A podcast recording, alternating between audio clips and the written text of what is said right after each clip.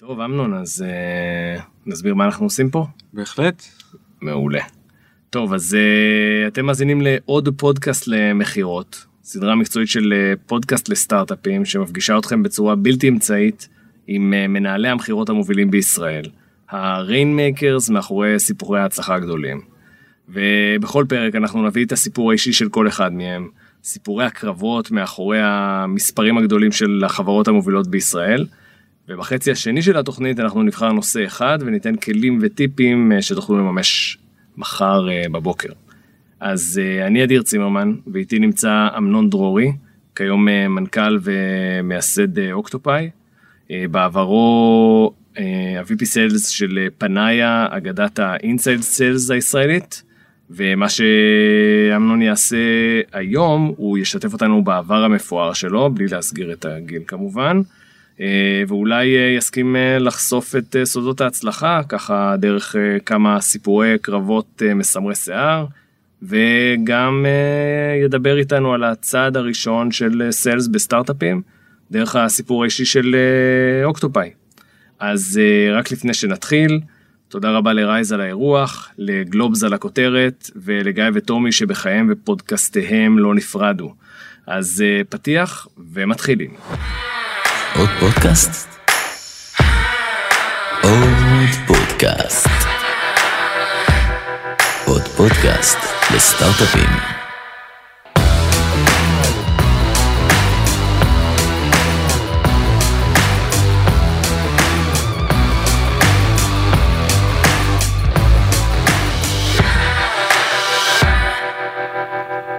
חזרנו. ועכשיו אמנון, ספר uh, קצת על עצמך. אהלן, מה שלומך? מצוין. Uh, קצת על עצמי, מעל uh, אה, 20 שנה בתחום uh, הייטק, uh, בשוק הישראלי, אני חושב ש-95% מהזמן uh, מתעסק במכירות, בשוק הבינלאומי. Uh, I was fortunate לעבור את המסלול של מכירות מהשלבים ה... שאנשים אולי לא זוכרים לפני אינטרנט, לפני פלאפון, לפני uh, עידן הפקסים ולעבור את כל.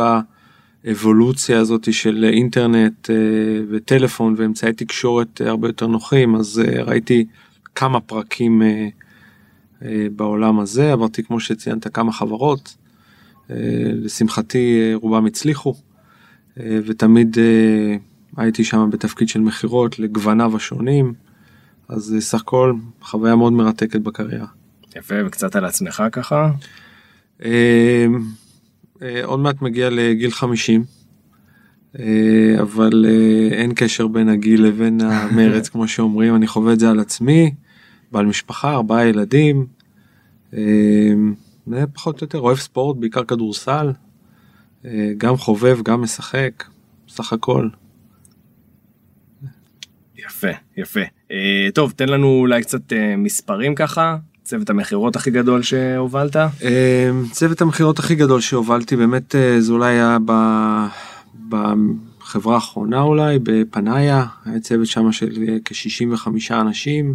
יפה. אה, מה שיותר מעניין צוות המכירות אולי אני אגדיר אותו כצוות הפאנל. ששם היו כל המרכיבים שמנהלים את הפאנל מלמעלה עד למטה. נתחיל מלמטה מ-customer success נעלה למעלה לפריסיילים וסיילס עוד יותר למעלה, Sales Development, זאת אומרת, כל הריינג' הזה של האנשים שמהרגע שליד נולד, עד שסוגרים אותו ועד שממשיכים לעבוד איתו למכירות נוספות. אוקיי, okay, בוא נמשיך עם המספרים. מה הצמיחה הכי גדולה שהצלחת להגיע איתה לחברה? אז אני אחלק את זה לשניים, אה, אחד זה היה בחברה ממש אה, אולי אה, לפני כ-20 שנה, חברת אלווריון, ששם לקחתי טריטוריה שהתחילה מ-400 אלף, צמחה לשלושה מיליון, שישה מיליון ואחרי זה עשרה מיליון. אה, שם הייתה עבודה מאוד מובהקת של עבודה עם צ'אנלים ועם פרטנרים. ובדיוק כמעט ההפך שלה בפנאיה, חברה שצמחה מ-300 אלף, אה, קרוב לשלושה מיליון, תשעה מיליון, שישה עשר מיליון, עשרים ושלושה מיליון, אחרי זה שלושים וארבע מיליון אה, של מכירות, כמעט רוב המכירות זה באינסייד סיילס או מכירה ישירה ללקוח. כן, שזה תחום שלם שעוד אמרנו שנוכל להרחיב עליו, לגמרי. ולמרות שהיום לא, לא נתעסק בו, אמרנו שנשמור את זה לאיזשהו אה, פודקאסט אה, המשך. בהחלט, יש הרבה מה להגיד על המודל המדהים הזה. יפה, אז, אז תגיד בכל זאת איך הכל התחיל, למה בחרת ב- בסיילס? אה, לגמרי במקרה, אני התחלתי כפריסייל, אה, עוד בזמנו של אה, מה שנקרא מחשבים של S400, ותמיד סיילס היה מבחינתי ההוא שנכנס מהחלון ומהדלת, אה, ואני איש טכני אז אה, יש לי פרסטיג'. ומסיבה כזו או אחרת מצאתי את עצמי תומך במכירות, ואחרי זה איש המכירות הלך ואמרו לי, רק תחזיק את הלקוחות שלו קצת זמן. התאהבתי במקצוע. השילוב של הבנה טכנית אה, כדי לייצר שיח אינטליגנטי עם הלקוח ומצד שני גם להפוך את הידע הטכני הזה עם ההבנה גם ל-value ללקוח זה הטריגר שגרם לי אה, לרצות להישאר במכירות ואני שם כבר מעל 20 שנה. יפה, ועשית את הכל בישראל או... אז התחלתי כמובן בשוק הישראלי. אה, באיזשהו שלב הרגשתי שאני רוצה לצאת אה, מגבולות ישראל להרגיש קצת איך עושים את זה בעולם. ואני חושב שב-20 שנה האחרונות מכרתי כמעט אה, למעט קצת בדרום אמריקה וקצת באפריקה מכרתי כמעט בכל מקום בעולם. בעיקר במערב אירופה, אסיה והשוק המרכזי ארצות הברית. זאת אומרת, את כל העבודות שעשית בהם עשית כשאתה גר בישראל, או גרת בעוד מקומות בעולם? אז uh, חלק מהזמן הייתי באירופה, חלק מהזמן uh, הייתי בארצות הברית פעמיים, פעם אחת בניו יורק ופעם אחת בסן פרנסיסקו, בפעם השנייה זה כבר היה משפחה. Uh, אבל גם הייתי הרבה על הקו, כך שאני לא יודע להגיד לך בדיוק איפה ביליתי יותר, אבל uh, כמובן שבתקופות מסוימות ביליתי כמה שיותר קרוב ללקוחות. אוקיי, okay. אז בוא, בוא נזכור רגע את החברות uh, ש... שעברת בדרך ואולי איזה מורקים uh, קצרים mm-hmm. ככה שרצפו לנו את הסיפור שיהיה מעניין. אז אולי אני אתחיל באמת מהחברות, החברה הראשונה שאני יכול לדבר על זה חברה בשם בריזקום שמישהו בטח זוכר אותה בשם אלווריון, שם הייתי אחראי על מערב וצפון אירופה ואפריקה, חוויה מרתקת איך uh, למכור לקהלים שונים. אה, אני מזכיר שנת 97 98 אין אינטרנט טלפונים גם כמעט אין הרבה הרבה טיסות הרבה על הקו. כשהקושי כשה... העיקרי הייתה היה חוסר מגע עם הלקוח הסופי כשאתה לא באמת יודע מה עובר אצל הלקוח מה מאפייני הקנייה שלו מה הצרכים שלו גם אם אתה טס כל שבוע. אה, והיה לי פרינקפורט פייר כמעט בכל חברה בעולם אבל זה עדיין היה חצי נכה. אמ, זה היה באמת בבריזקום ואז אה, התחלתי לעבוד בחברה בשם מודוס נובו בסוף 99 אה, זו התקופה שהייתי באמת אה, בסן פרנסיסקו. ושם מכרנו מוצר שעלה 30 אלף דולר ישבתי בסן פרנסיסקו והתחלתי להתפרפר בכל ארצות הברית עם שני ילדים קטנים ושאלתי את עצמי תגיד למה אתה נוסע כל כך הרבה ואז אני קורא לזה ה compelling event האישי שלי פגשתי חברה שקראו לה היום כבר לא קיימת. בשם פונוורקס. אה, ישבתי עם המנכ"לית ואמרתי לה תגידי מה אתם עושים. היא אמרה לי אנחנו מוכרים. אמרתי לה מה זאת אומרת ספרי לי קצת. היא אמרה לי תשמע ואז היא מראה לי חדר גדול. יושבים שם לדעתי 30-40 חבר'ה. יושבים ומוכרים בטלפון. אני ישבתי אמרתי לה תקשיב אפשר רגע לשבת לראות מה הם עושים אמרו לי כן. ישבתי שם לדעתי משהו כמו יומיים והייתי מאופנת. אנשים יושבים ומוכרים 10, 20, 40, 50, 60 אלף דולר בטלפון מוצרי תוכנה. אמרתי לעצמי, איך יכול להיות שהם יכולים ואני לא? וכך התחיל המסע שלי בגילוי של איך אפשר להיות קצת יותר יעיל, קצת יותר אינטליגנטי, קצת יותר חכם. כי אם בארצות הברית עושים את זה אז אולי ננסה לפחות לבדוק אם זה משהו שגם אנחנו יכולים אנחנו מדברים על uh, בעצם תקופת התחילת הדוט קום לגמרי שנת uh, סוף 99 תחילת האלפיים. גם ההתרסקות שהייתה אחר כך אה, מבחינת ההייטק אבל המודל עצמו לא כל כך השתנה. הוא נראה אחרת היום לגמרי היום זה כמעט second nature של כל חברה. אבל בזמנו הייתי אה, באמת במודוס נובו נמכרה. ואז חזרתי לארץ הצטרפתי לחברה בשם Zend. שהתעסקה באמת החברה שהקימה את ה-PHP בעולם. חברה שקראה תיגר על מייקרוסופט ואז בזמנו Sun. אה, JSP, ASP ואז הגיע PHP. שני חבר'ה מדהימים, אה, זאב ואנדי שהקימו את ה-scripting language open source הראשון, עסקאות של אלף דולר בערך לעסקה, אלפיים דולר, ואז ראיתי matching מאוד מאוד מאוד נכון, שמצד אחד לא לעבוד עם channelים, מצד שני איך תמכור direct, ואז התחלתי צעדיי הראשונים בלבנות, לדעתי אם אני לא טועה את החברה הראשונה בישראל שעשתה inside sales. מעניין. ואני ממש זוכר שניסיתי למצוא אנשי מכירות והתגובה הראשונה הייתה אה, אה, רגע inside sales לא אלה שמתקשרים ומוכרים לך את הביטוח. אני איש מכירות אני טס אה, לכל מקום בעולם אני יש לי חליפה ומזוודה. אני לא מבין איך בכלל אפשר לעשות את זה. ומשם התפתחה דוקטרינה בתוך החברה גידלנו למעשה את המודל הזה פנים ארגוני. אה, ביליתי בחברה כשבע שנים, החברה הגיעה לעשרות מיליוני דולרים.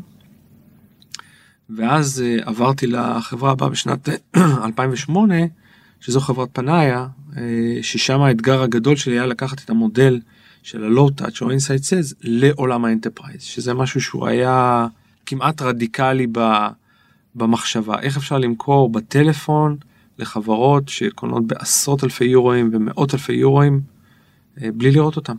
כן. אה, הייתי בחברה כשש אה, שנים פלוס, חברה, אה, מי שזוכר, נמכרה לאינפוסיס ב-230 מיליון דולר. אחרי זה עברתי לחברה בשם קולה דאטה, ששם זה כבר היה די ברור שאנחנו הולכים לעסקאות של כמה עשרות אלפי דולרים בטלפון. אני פריק של data, מאוד אוהב נתונים, engineering בכלל. וזהו, ועכשיו אני באוקטופאי. יפה, אז בעצם על הסיפור הזה של ההתהוות של ה... inside sales בישראל, אתה, אתה מרגיש שהוא עדיין ממשיך, שזה, שזה ממשיך לגדול, או שזה באיזשהו מקום מגיע לסטגנציה או אפילו אה, ירידה מסוימת? אני חושב שהוא ממשיך לגדול, אני חושב שאנשים לאט לאט מתחילים להבין אה, מה זה inside sales, אה, או יותר נכון inside sales אה, לא כאלקטרון חופשי. בסופו של דבר השיח היום הוא על ניהול ה funnel. ולא ניהול ה opportunity הבדיד של איש המכירות. אי אפשר להקים inside sales אם הוא לא חלק ממארג. אני קורא לזה כמו מרוץ שליחים.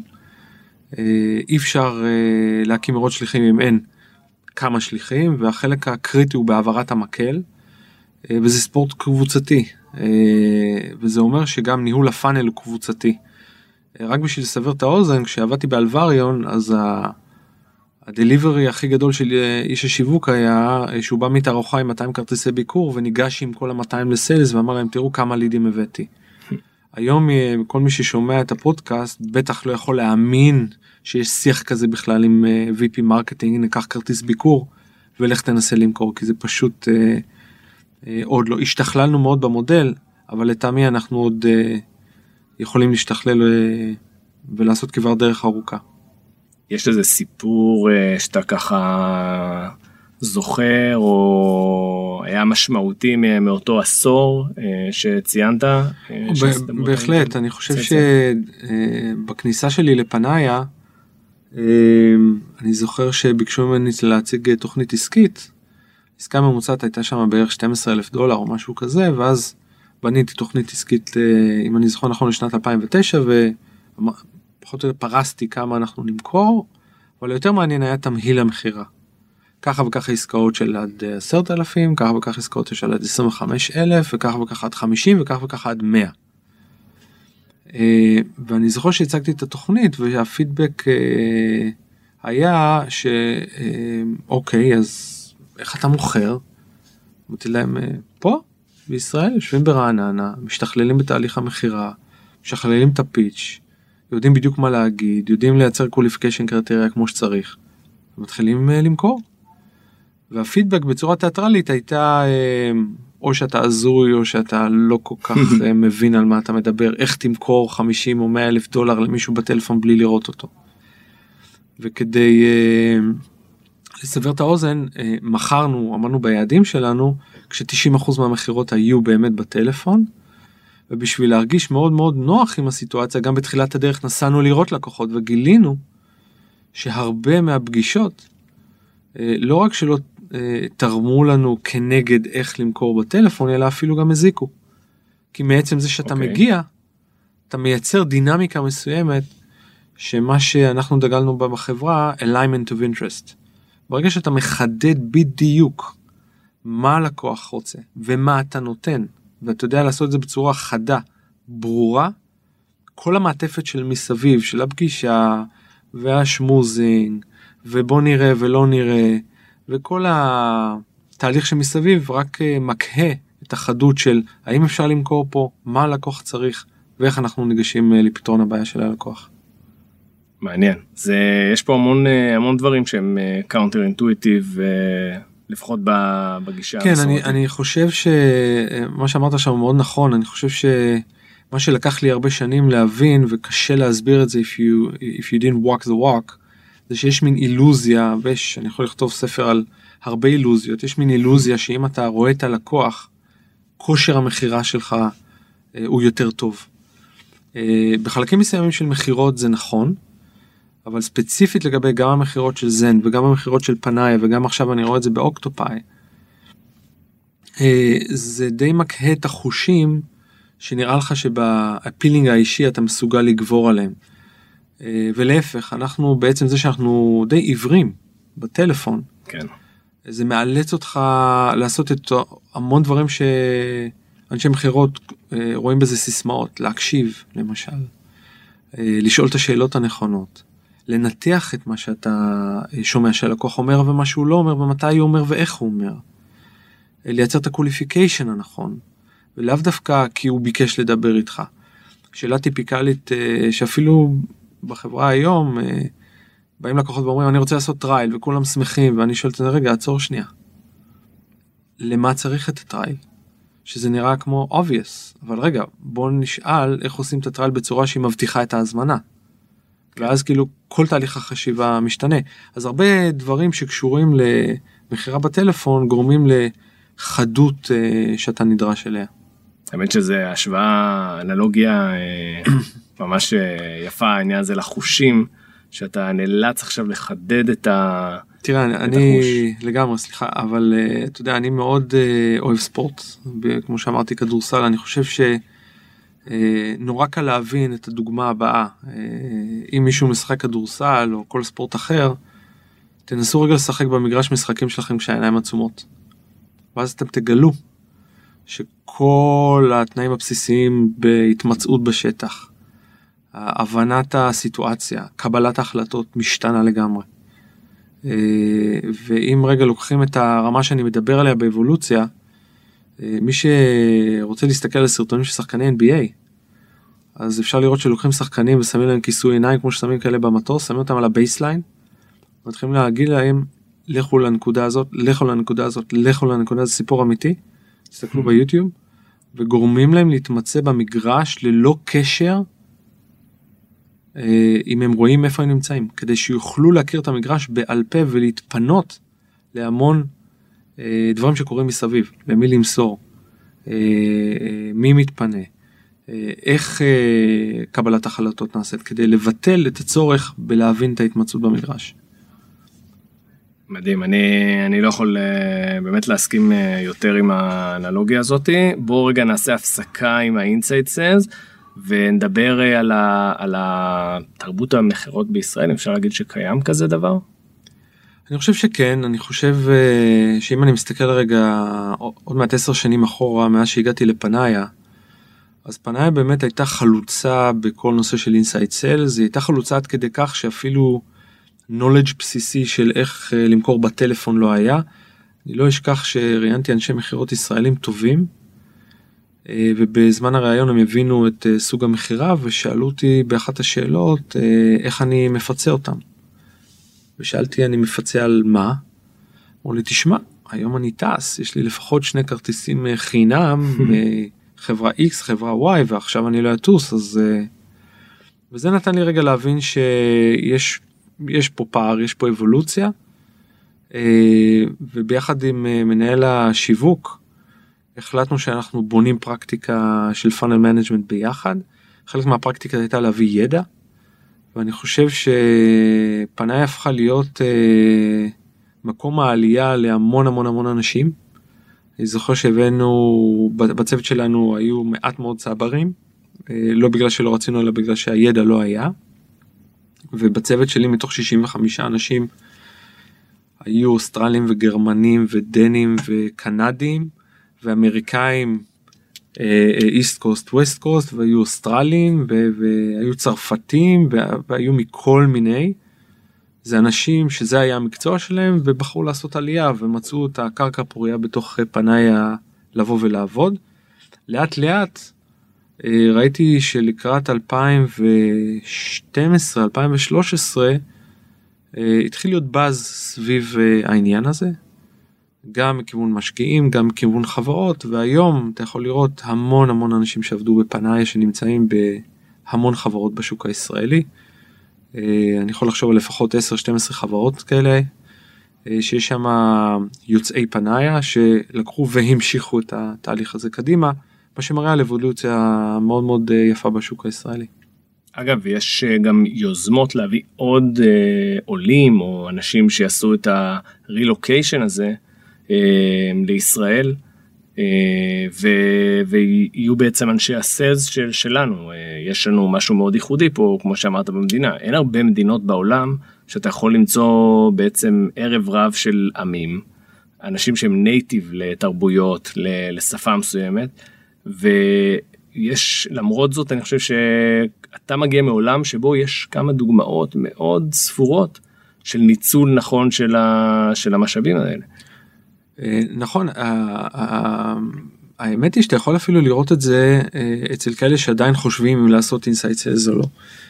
אני אתן לך שתי דוגמאות, אה, גם אם אתה פותח משרד בניו יורק והלקוח שלך הוא בטקסס או בקליפורניה והעסקה הממוצעת שלך היא 10, 30, 50, 60 אלף דולר, לפחות בשלב האינטרו קול הראשון שאתה מציג את המוצר, אה, ללקוח שלך בקליפורניה אין אה, מעברים שאתה תעלה על המטוס ותיסע אליו.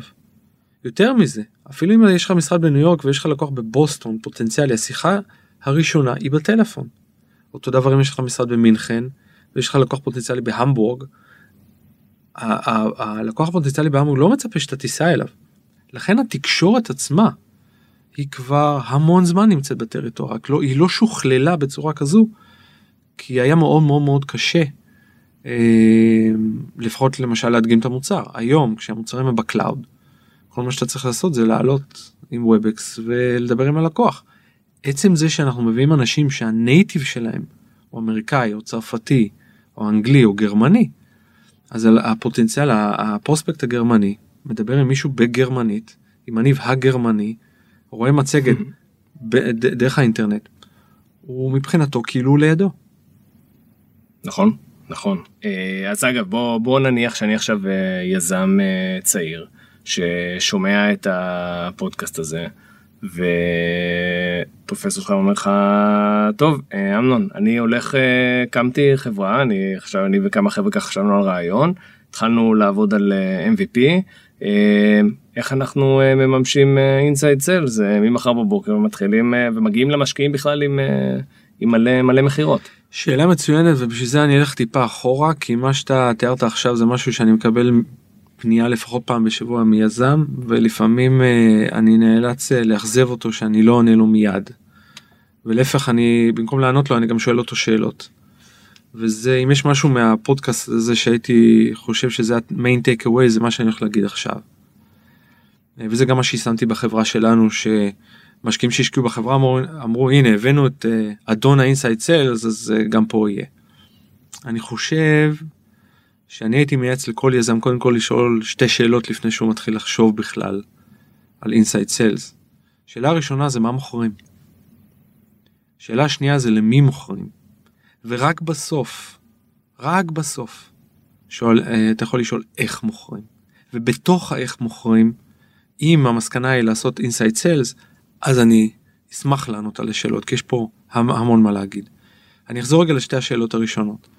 מה מוכרים כשחושבים על זה רגע לעומק, וזה חוזר עוד פעם לדיוק ולחדות אה, שדיברתי עליה. מה מוכרים? זה מה המוצר עושה. איזה בעיה פותר. האם הבעיה בכלל היא על האג'נדה למישהו לפתרון? יש המון המון המון בעיות בעולם, אבל אף אחד לא אמר שהם מטפלים בבעיה שאתה רוצה לפתור היום. אמ, כמה יעלה המוצר? איך אתה מתמחר אותו? מה ה-value proposition שלו? כל השאלות האלה זה שאלות שהרבה פעמים אנשים לא שמים אותם על הקיר ומתעמתים בלענות על השאלות האלה. שאלה שנייה יש בה גם תתי שאלות, למי מוכרים? מי הבאייר שלך? מה יגרום לבאייר שלך להתעניין בבעיה שאתה רוצה לפתור לו? כי יש לו המון בעיות. אנחנו למשל מוכרים ל-IT, אבל אתה יודע מה, אפשר לכתוב מגילות על כמות הבעיות שיש שם. זה לא אומר שהבעיה שלי היא לא ולידית, אבל זה גם לא אומר שהבעיה שלי היא ניתנת, אה, אה, זה משהו שרוצים לפתור את זה כבר עכשיו. אה, מי האינפלואנסר שלך, איך הוא מקבל החלטות, האם יש לו תקציבים, אין לו תקציבים. מה ההיסטוריה שלו, האם הוא מעוניין בכלל לדבר עם חברה שהיא סטארט-אפ למול אני קונה רק IBM כי אף אחד לא פיטרו אותו אה, בבחירה שלה. זאת אומרת, יש רשימה של שאלות שאני חושב שחייבים לענות עליהן לפני שעושים צעד ראשון ומתחילים למכור. ככה אני ניגשתי לחברה. שאני התחלתי עם, אה, אה, לחשוב על אוקטופאי ביחד עם גל ואיתי, לא הגעתי מיד. הם הקימו את החברה והם ישבו והיה להם תמה מאוד מאוד מאוד נכונה, היה להם הגדרה של בעיה מאוד ברורה עם פתרון מאוד ברור. כשהתחלנו לחשוב מה המודל העסקי בחברה ל-go to market, שאלתי את כל השאלות האלה ולקחנו כמעט חצי שנה של שיחות עם פרוספקטים וביקורים אצל פרוספקטים ומומחים וכל מיני אקספרט אה, אה, בתעשייה כדי להבין תגיד זה מה ש... אה, זה הבעיה שאנחנו רואים זה הבעיה שאנחנו מנסים לפתור ולענות על סדרה מסוימת של שאלות ורק עכשיו כשאני שנתיים בחברה כשעשיתי הרבה מהדרך הזאת בעצמי כי זה המקצוע שלי של מכירות החלטנו להקים inside sales ועל ה ticket הזה גם הלכנו לגייס כסף. אוקיי okay, נגעת פה ב... ענית לי פה על שאלה אחת בעצם מה שואלים לפני שיוצאים לדרך. בוא רגע תן למאזינים אוריינטציה על איך נראים השלבים השונים אמרת עכשיו הגענו לשלב שאנחנו מדברים על ה inside sales אז בוא, בוא, בוא נתאר רגע את השלבים השונים אולי נצמיד את זה לגיוסים או משהו ייתן הבנה לאנשים איפה נראה איך איך נראים השלבים השונים האלה של המכירות בחיים של החברה. מצוין. אז uh, אני מחלק את השלבים של החברה uh, לארבעה שלבים לא שלושה כמו בצבא אלא לארבעה. Uh, גם הלכתי אחורה לראות איך זה יושם על חברות קודמות שעבדתי בהם אז זה כנראה די בסדר. שלב הראשון אני קורא לזה שלב הוולידציה. שזה קשור לכל השאלות ששאלתי קודם. אה, ויש שם המון שאלות. אה, אם חושבים רגע על משקיע כשהוא בא ומסתכל על החברה הוא גם שואל אה, שאלות. תשמע מה product market fit למי אתה מוכר מה הפתרון שאתה מציע מה הטכנולוגיה שאתה מתבסס עליה האם הבעיה הזאת היא בעיה מוכרת ואם כן למה אחרים לא פתרו ומה עושה אותך ראשון? כי אם אתה ראשון אז למה אחרים לא פתרו? אז אתה leader אבל אין לך הוכחות. אם אתה laggard כי אחרים עשו אז כבר יש פתרון. זאת אומרת יש הרבה הרבה הרבה שאלות. זה שלב אני קורא לזה שלב הסיד שהרבה יושב אצל היזמים ונדרשים המון יכולות לבוא עם תשובות אה, ויחסית זה קל כי פשוט תלך לשוק ותדבר איתו. כרגע בכלל אני לא מתייחס אם אתה עושה את זה בטלפון לא בטלפון זה לא משנה תדאג להביא את התשובות. זה שלב הוולידציה. אה, ברגע שעברת אותו אתה אומר אוקיי אני רוצה לעשות פנטרציה לשוק אני רוצה להביא את ה-10 20 30 40 לקוחות הראשונים שלי כדי לראות אם יש פה critical mass אם אפשר להקיש משם על אה, תובנות על עוד השוק האם אפשר לעשות פה אקסטרפולציה כלשהי. זה השלב שבו אנחנו ניגשנו וגייסנו את שלב ה-A, גייסנו כמה מיליוני דולרים, שבשלב הזה נשאלות שאלות נוספות, טוב מכרנו לחמישה שישה עשרה לקוחות, איך הופכים את זה לעוד שני אפסים אחר כך, מה נדרש מאיתנו, איזה כוח אדם, איזה מודלים, איך אתה מפתח את המוצר מכמעט אה, אתה יודע quick and dirty למשהו קצת יותר מובנה. אה, אני קורא לזה שלב הפנטרציה כי זה השלב שבו באמת אתה חודר לשוק אתה מתחיל לספר לכולם תקשיבו היי חבר'ה אני פה אני שחקן לגיטימי בואו תקנו ממני וגם תשתמשו במוצר. אה, אני חושב שזה מגיע בשאלה השנה השלישית רביעית חמישית של החברה. זה מגיע שלב ה-expansion אה, שזה השלב שבו כבר הקריטיקל מאס שלך הוא כזה שאני קורא לזה you created the ball and now you become the snowball. פה אתה צריך באמת כבר להתחיל לטרוף את השוק זה שוק של followers. אתה מי שמכיר את uh, עקומת הפעמון אז uh, בשלב הראשון הייתי ב-early uh, ב-early עכשיו אני קצת uh, לקראת הסוף של ה-early majority לקראת ה- late majority. אנחנו מדברים על crossing the chasm. לגמרי crossing the chasm אתה כבר מגייס הרבה יותר כסף ואתה אומר טוב אני רוצה חברה של כמה עשרות אנשים אולי אני גם שוקל משרד בארצות הברית ובאירופה כדי להיות קרוב לשוק. שלב רביעי זה שלב שבדרך כלל אה, הוא שלב שכבר בלתי ניתן לעצירה זה שלב ה saturation שבו אתה כבר מתחיל למכור בעשרות מיליוני דולרים. אה, חברות מסוימות אם אני מסתכל רגע על אה, גאוס כזה של לקוחות אז זה מגיע בשנה השביעית שמינית פחות או יותר שכבר חברה מוכרת היא כבר הופכת כמעט כמעט ל branding משל עצמה. והתהליך הזה הוא תהליך איטרטיבי אתה מביא את המוצר הבא ואת המוצר הבא וככה אתה שורד את, ה, את קצב הגידול לא רק את הגידול קצב הגידול. אוקטופאי או שלב שאנחנו מדברים עליו הוא שלב של validation penetration וכל מה שביניהם. הבנתי. אמ, עוד שלבים? אה, לא אני אני אה, יצא לי להיות בשלבים של ה expansion אה, קצת לפני saturation ותמיד קנו את החברה את Zend קנו ב-70 מיליון דולר Rogue Wave את Infosys קנו כבר בשלב של ה expansion ב-230 מיליון דולר אלווריון יצא להנפקה. לא נשאר לא, לא גדלתי בחברות שהיו 20-30 שנה בשוק לא בדרך כלל גג עד 10 שנים והחברה נקנתה. מעניין. אוקיי אז בוא בוא נחזור עכשיו אה, לשלב הראשון לשלב הוולידיישן שאלנו את השאלות שרצינו אה, לשאול את עצמנו חקרנו את השוק הבנו נפגשנו עם אה, לקוחות אלה ואחרים פוטנציאלים מה עכשיו. אז אה, פה באמת אה, אני יכול עוד פעם לקחת את הניסיון האישי שלי של אה, השיחה והוולידציה של המודל העסקי של ה-go to market לשוק כשהלכתי לגייס כסף אמרו לי תגיד איך אתה הולך בסוף למכור? זאת אומרת מוצר הבנו את הבעיה הבנו למי אתה פונה הבנו למה זה מעניין אותו לפתור את זה הבנו גם בשיחות שלך עם הלקוחות וגם מה שנקרא אה, subject matter expert כל מיני אנליסטים וכדומה ואז נשאלת השאלה אוקיי בוא תביא לקוחות אז הנתונים שהנחו אותנו ללכת ל inside sales ודווקא כי התחלתי במכירות באוקטופאי ב face to face. למה? כי רציתי לשאול את עצמי גם ב face to face האם היה הכרח להיפגש עם הלקוח. מה יכולתי לעשות בתהליך המכירה שלא היה מחויב במציאות להיפגש איתו face to face. ואני רק יכול אה, להגיד את הפידבק שאמרו לי תשמע כמה עולה המוצר? המוצר שלנו עולה כמה עשרות אלפי דולרים. אה, למה? כי פשוט מצאנו את נקודת האיזון בין ה-ROI, ה-value proposition, גודל הבעיה, תקציבים וכדומה. אתה מתחיל לגזור. זאת אומרת המוצר הוא ב cloud אז קל להדגים אותו. הלקוחות עצמם, בוא לא נשכח רגע אנחנו מדברים כל הזמן עלינו. אבל uh, אם אתה נאלץ לפגוש את הלקוח בסוף face to face, מתחיל המרדף הזה של מתי אפשר לבוא לבקר אותך. לקבוע חודש מראש זה לא ריאלי, כי הרבה פעמים תוכניות משתנות. שבוע לפני כבר הכל נהיה נורא יקר, הוא לא תמיד זמין, אז אתה עושה את זה בין שלושה לשבועיים לפני. ואז אתה קובע ואז אתה נוסע. אז אתה רואה, בוא נגיד אם אתה גם באותה עיר, שלושה ארבעה לקוחות ביום זה ב stretch מטורף.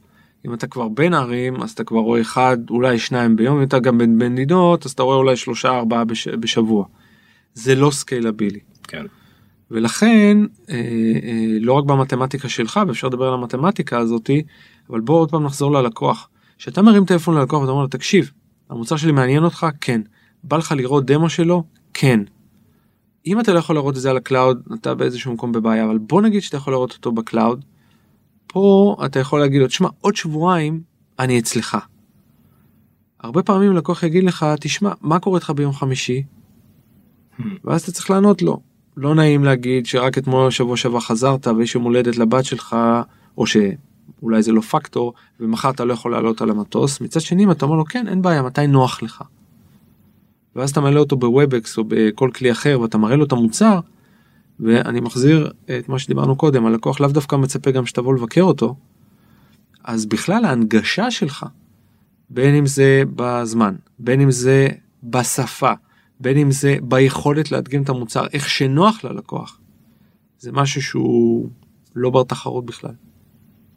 ולכן שקיבצנו את כל הנתונים האלה של מה גובה העסקה, מי הלקוחות שאנחנו מדברים איתם, האם הם ברי הנגשה, האם המודל של גישה מרחוק זה משהו שהוא מתאים להם, האם אנחנו מבינים מספיק שתוך 10 דקות רבע שעה אנחנו כבר לא מעיפים את הלקוח ומסוגלים להגיד לו את אותם דברים שהם חדים קטר גם אם אני יכול לדבר שעה על המוצר. אם אני מסוגל להדגים ואני מבין בדיוק מה הוא רוצה לראות כי תחקרתי אותו ושאלתי אותו קודם מה מעניין אותך לראות.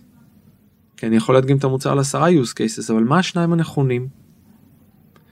מה הקוליפיקציה שאני עושה בהתחלה ואיך אני בונה את הפיץ' לדקה הראשונה לשלוש דקות הראשונות, לחמש דקות הראשונות, איך אני מייצר דיאלוג. היום הגענו לרמת שכלול שאנחנו מסוגלים תוך 20 דקות לסיים שיחה, כשאנחנו עושים צ'קרים על המון דברים שהיינו רוצים שהלקוח ייקח את זה כטייק אווי, שיוביל לשלב הבא. מדהים. מדהים. זה, זה, זה, זה, זה הסיבה שאנחנו אימצנו אינסטנציות, למרות שאני חייב להגיד שכמעט בכל ריטואל תמיד משקיעים באים ואומרים רגע, אמ, למה שלא תראה את השוק אה, מקרוב ובוא תפתח משרד בארצות הברית. עכשיו אני לא שולל את זה, אני רק אומר שזה לאו דווקא הדבר הראשון שאתה צריך לעשות. אוקיי, אז אם אנחנו מדברים על הדבר הראשון, בוא נדבר על מי, מי בכלל עושה את כל הדברים האלה שאמרת, האם זה אני כ, כיזם, אה, מי שאנחנו חושבים שבצוות הפאונדרים הכי טוב במכירות, או שאני צריך אה, ללכת ולהביא איש מכירות ראשון, ואם אני מביא איש מכירות ראשון, מי זה האיש מכירות הראשון הזה שאני מביא? שאלה מצוינת ונחזור עוד פעם לאנלוגיה שאמרתי, מה מוכרים, איך מוכרים ולמי מוכרים. לא, לאו, לא דווקא בסדר הזה. אז מה עושים? ומי עושה את זה? אז קודם כל הגדרנו מה עושים. צריך לשאול את השאלות, צריך להביא את המידע מהלקוח, צריך להבין אה, מה מניע אותו כדי שנוכל לעשות איזה אקסטרפולציות. אה, היזמים לטעמי צריכים לעשות את זה. עכשיו לא כולם אה, יכולים, רוצים לעשות, ואז הם צריכים להביא עזר כנגדם, שזה המקצוע שלו. לדעת לדבר באנגלית, להיות חד, להיות מבריק, לשאול את השאלות, ותהליך לימודי איטרטיבי. אה, אה, זה חובתם של היזמים. אלה שיש להם כוחות ורוצים, וזה המקצוע שלהם, אדרבה. זה המקצוע שלי מכירות, אני לא יודע לכתוב שורת קוד אחת. אז uh, פה היה לי יחסית קל. אבל uh, אם לא הייתי כזה, הייתי דואג להביא יכולות execution שיוכלו להשיג את מה שאני צריך. כי חייבים להשיג את הדבר הזה. חייבים להבין מה מוכרים, למי מוכרים. אם אתה עושה את זה לבד, כי זה המקצוע שלך, או שאתה לא עושה את זה לבד, כי אתה מביא מישהו שיעזור, אבל אתה חלק מהתהליך הזה, אז תוכל לקבל החלטות הרבה יותר טובות. אז uh, בעצם מתי מתי אנחנו יודעים שאנחנו צריכים לקחת את זה לשלב הבא? מתי אנחנו יודעים שסיימנו את הבית ספר? זאת אומרת, הבאנו, אגב, כשאתה אומר להביא מישהו בדלת, אנחנו תמיד נתחיל עם בן אדם אחד, אנחנו נתחיל עם צוות. תראה, זה מאוד קשור גם uh, לסוג הפיננסים. אני uh, חסיד גדול של uh, לא להיות על single point of failure, אני בדרך כלל מביא שניים, כמעט מכל uh, uh, תפקיד. למה? אמ, האחד כדי להיות במצב שאם אני מנסה למכור ולא מצליח זה לאו דווקא בגלל האיש מכירות כי אני עלול להסיק שהמוצר שלי לא מספיק טוב. למה? כי לא עשו את עבודת execution טובה. אם ה-SDR או ה-Sales Development לא הצליח לייצר שיחות, אני עלול להסיק מזה שאולי הבעיה באיש המכירות ובגלל זה אני לא יכולתי אה, לייצר את השיחות לאיש המכירות. ברגע שאני מביא שניים ולא רק זה שאני מביא שניים, אני מביא שניים שעשו את זה, אני מייתר, אני עושה obsolete בעצם לגורם האנושי. ואז זה עוזר לי להבין בדיוק איפה אני צריך להתחדד בדברים שלא קשורים לאנשים עצמם. יתרה מכך שאני מביא אנשים מנוסים ואני מסביר להם לאיזה מסע הם הולכים איתי בשלב ה validation או תחילת ה penetration, הם מבינים שהם לא נמדדים לאו דווקא על roller coaster של מכירות, כמה עסקאות הבאת וכמה עשית, אלא הם מבינים שיש פה תהליך אבולוציוני, כמובן אנחנו דואגים שה compensation plan יהיה בהתאם. ואז אנחנו בונים את הציפיות בצורה נכונה. אבל uh, אני חושב שספציפית uh, לגבי אוקטופאי, כיוון שאני הייתי איש המכירות הראשון, שזה המקצוע שלי ועניתי לעצמי גם על רוב השאלות ששאלו, הגעתי למצב שכבר הייתי סיסטמה עובדת של שיחות עם prospect ים שה-SDR קבע אותם, התחלתי כבר לסגור עסקאות בעצמי, התחלתי להסתכל יותר קדימה ולראות שאם אני מזריק יותר על ה-pipeline management או ה-pipeline generation, אז אני יכול למצוא את עצמי מאוד מאוד מאוד עסוק, ואז הבאתי את איש המכירות הראשון. יותר לצד ה-execution, לא את הצד של ה-breakthrough. לא לענות על שאלות אה, שבזמנו יכולתי לענות עליהן בגלל שהתעסקתי במקצוע הזה ספציפית באוקטופאי. אוקיי, okay, אז בוא, בוא ניקח את הדוגמה שיזם, שהוא בסדר בצורה, נגדיר את זה טבעית, במכירות, כי הוא הצליח למכור את זה למשקיעים, כי האנגלית שלו היא טובה, כי הוא בחור אה, דידקטי ועובד אה, מסודר, והוא ככה הצליח להכניס את עצמו יפה לנעליים האלה, לסגור עסקאות ראשונות. איזה שאלות הוא צריך לשאול את עצמו ולהגיד אוקיי סיימתי את בית ספר הוולידיישן אנחנו מוכנים לשלב הבא. אז פה מתחיל באמת אה, גיוס האנשים הראשונים. אה, במקרה שאני ממליץ זה כמו שאמרתי קודם אה, לבדל את הגורם האנושי כלומר לקחת את האנשים הכי מוכשרים כשיש, שיש להם את הניסיון שמסוגלים להסתכל על התפקיד שלהם מלמעלה למטה. כי את הטעויות שהם עלולים לעשות בחברה שלך הם כבר עשו. חברה אחרת שילמה על הטעויות האלה. והאנשים האלה מביאים ניסיון מצטבר. ניסיון מצטבר ב mileage שיש להם במכירות, ניסיון מצטבר במודל שאתה רוצה לשים אה, בחברה שלך, ניסיון מצטבר ברמת העבודה האישית בתוך הארגון. אל תשכח שאיש מכירות היום, אה, לפחות במודלים המתקדמים וזה מה שאנחנו מסתכלים ב inside sales, הוא לא זה שמביא את הלידים בעצמו. אה, יש טעות לחשוב שבוא נביא איש מכירות, ניתן לו רשימה והוא כבר יעשה את הטלפונים והוא כבר יביא מכירות. לטעמי זה לא הולך, זה לקחת, אה, אה, אם ניקח אנלוגיה של כדורגל, לקחת שוער ושהוא גם יהיה הבלם והוא גם יהיה החלוץ והוא יהיה, יהיה כל התפקידים. נחסוך בכוח אדם, אבל זה, זה, זה, לא, זה לא עובד, בשביל זה אתה, אתה בונה קבוצה עם מאסטרים כל אחד ביכולות שלו מתוך הבנה אנושית שהאורקסטריישן הזה עובד, יש אנסמבל ברמה האישית. אמ, אז הייתי לוקח אה, לפחות במעגל הראשון אנשים שהם מנוסים, אנשים שיכולים לתרום גם בתובנות לאנשים שיבואו אחרי, אה, אנשים שזה המקצוע שלהם, יותר buy versus build, אה, ושיהיה לך קונטרה, לפחות כיזם, למי לשאול את השאלות הקשות, תגיד למה הוא לא, למה הוא לא מתקדם לטריין, למה הוא לא קונה. מה אתה יכול להגיד לי שאני יכול לעזור לך למכור יותר טוב. אה, וזה אנשים שזה המקצוע שלהם. אוקיי אז אה, ככה ננסה לסכם את הנושא הזה שאפשר להבין אה, מפה שהיינו יכולים לדבר עליו הרבה יותר מחצי פודקאסט נכון. ואין אין סוף לעומק של הדברים האלה ואני מתאר לעצמי שהשארנו לא מעט יזמים עם עוד סימני שאלה ורצון לשמוע עוד.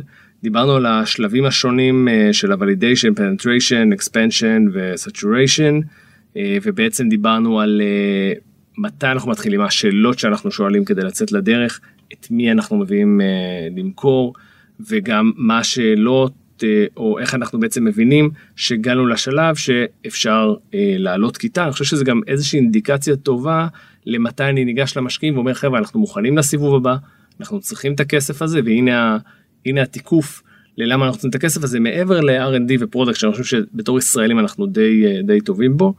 אה, אז ככה בואו ננסה לסכם אולי באיזשהו אה, אחד מסר לאומה ככה איזה מילה על הדבר הזה ואולי איזה insight שלך על איפה היום אנחנו נמצאים פה בישראל מבחינת הסיילס אתה יכול להתייחס לסיילס ככלל או גם לסיילס בקרב אותם יזמים. אני, אני חושב שהמסר שלי לאומה, לפחות אחרי כמעט עשר שנים, אה, בעבודה מאוד מאוד אינטנסיבית עם אנשי מכירות, זה שיש מין אה, תפיסת עולם שישראל היא טובה בפיתוח, אנשים מבריקים, מביאים רעיונות ואין להם, כושר הבחירות שלהם הוא אה, שואף לאפס. אז אני רוצה פה לקרוא תיגר על המשפט הזה ולהגיד שיש פה אנשי מכירות מאוד מאוד מאוד טובים. אני חושב שאין מספיק הכוונה אה, באיך להוציא מהם את המקסימום. אה, לפחות מאנשי מכירות אה, שאני עבדתי איתם, ואני גם רואה אותם במקומות אחרים, היכולת אימפרוביזציה, היכולת לא להיבהל מהר, היכולת לקבל החלטות אה, כמעט בכל רגע נתון, היכולת לייצר פתרונות יצירתיים, זה משהו שאני לא ראיתי באנשי מכירות באירופה, גם לא בארצות הברית, שם בדרך כלל אנשים מקבלים דוקטרינה או מה שקוראים לזה קח את הקוקבוק תלמד אותו ואם תעשה אותו טוב אז אתה גם תצליח. אני חושב שחברות אה, בשלב הזה לפחות שלנו של סטארט-אפים שעדיין מנסים לגבש את עצמם לפני שהם מגיעים לפיבוט אה, לכאן או לכאן.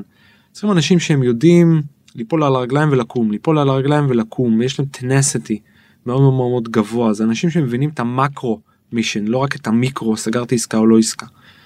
ויש המון המון המון המון אינטליגנציה אצל אנשי מכירות פה בישראל, רק אני חושב באמת שהם לא מכוונים. וצריך לכוון אותם. אה, ואני חושב שארגון סיילס מצליח, יש לו שלו, שלוש פאות אני אקרא לזה. אחד זה אנשים, השני זה processes והשלישי זה tools. tools יש למכביר מ Salesforce וסיירוס ו Webex וכל הכלים האלה. האנשים גם יש והם טובים אבל processes אין ה engineering של תהליך המכירה אה, אני לא חושב שהוא מספיק מועמק ויש דרך ללכת אה, לשם. אני כמובן אשמח לש, לשתף אה, בכל דבר שאפשר אבל once צוללים לרבדים האלה זה עובד. לא רק בגלל שאני עשיתי את זה, בגלל שראיתי את זה בחברות אחרות פה בישראל עובד עד אותו שלב שאתה דוחה את הקצב ואתה מקים את החברה בחוץ. אה, לגבי המצב של המכירות אה, בשוק הישראלי אני חושב שהוא מתפתח. אני רואה מהשאלות ששואלים אותי כל שנה אני רואה שהשאלות משתכללות. אבל אני אומר עוד פעם אה, ישראל בהחלט יכולה להפוך לא רק לאומה שמייצרת סטארט-אפים ברמה הטכנולוגית אלא שמייצרת עסקים. כי בסופו של דבר טכנולוגיה היא גליק מאוד מאוד מאוד גדול אבל אף אחד לא קונה טכנולוגיה. כן. קונים מה היא עושה, מה היא תורמת. ואת הפרק הזה של להפוך את הטכנולוגיה המדהימה שלנו ל-value proposition בצורה שהיא, יש לה ארטיקולציה ברמת אינטליגנציה מאוד מאוד מאוד גבוהה, זה רק עניין של אימון, רק עניין של ידע. כי אם עושים את זה בחו"ל, אין לי ספק שאפשר לעשות את זה פה. מדהים, טוב, אז uh, במילים uh, האופטימיות האלה אנחנו uh, נסיים. אני, לפחות אצלי השארת הרבה תיאבון ל... לעוד דברים אנחנו בוודאות ניפגש פה לפודקאסט על אינסייד סיילס ונעמיק את, ה, את הנושא הזה אז uh, תודה שבאת מי ייתן ותהיה דרכך הביתה קצרה כפי שהייתה דרכך כן. לפה. כיף גדול איפה שאני יכול לחלום.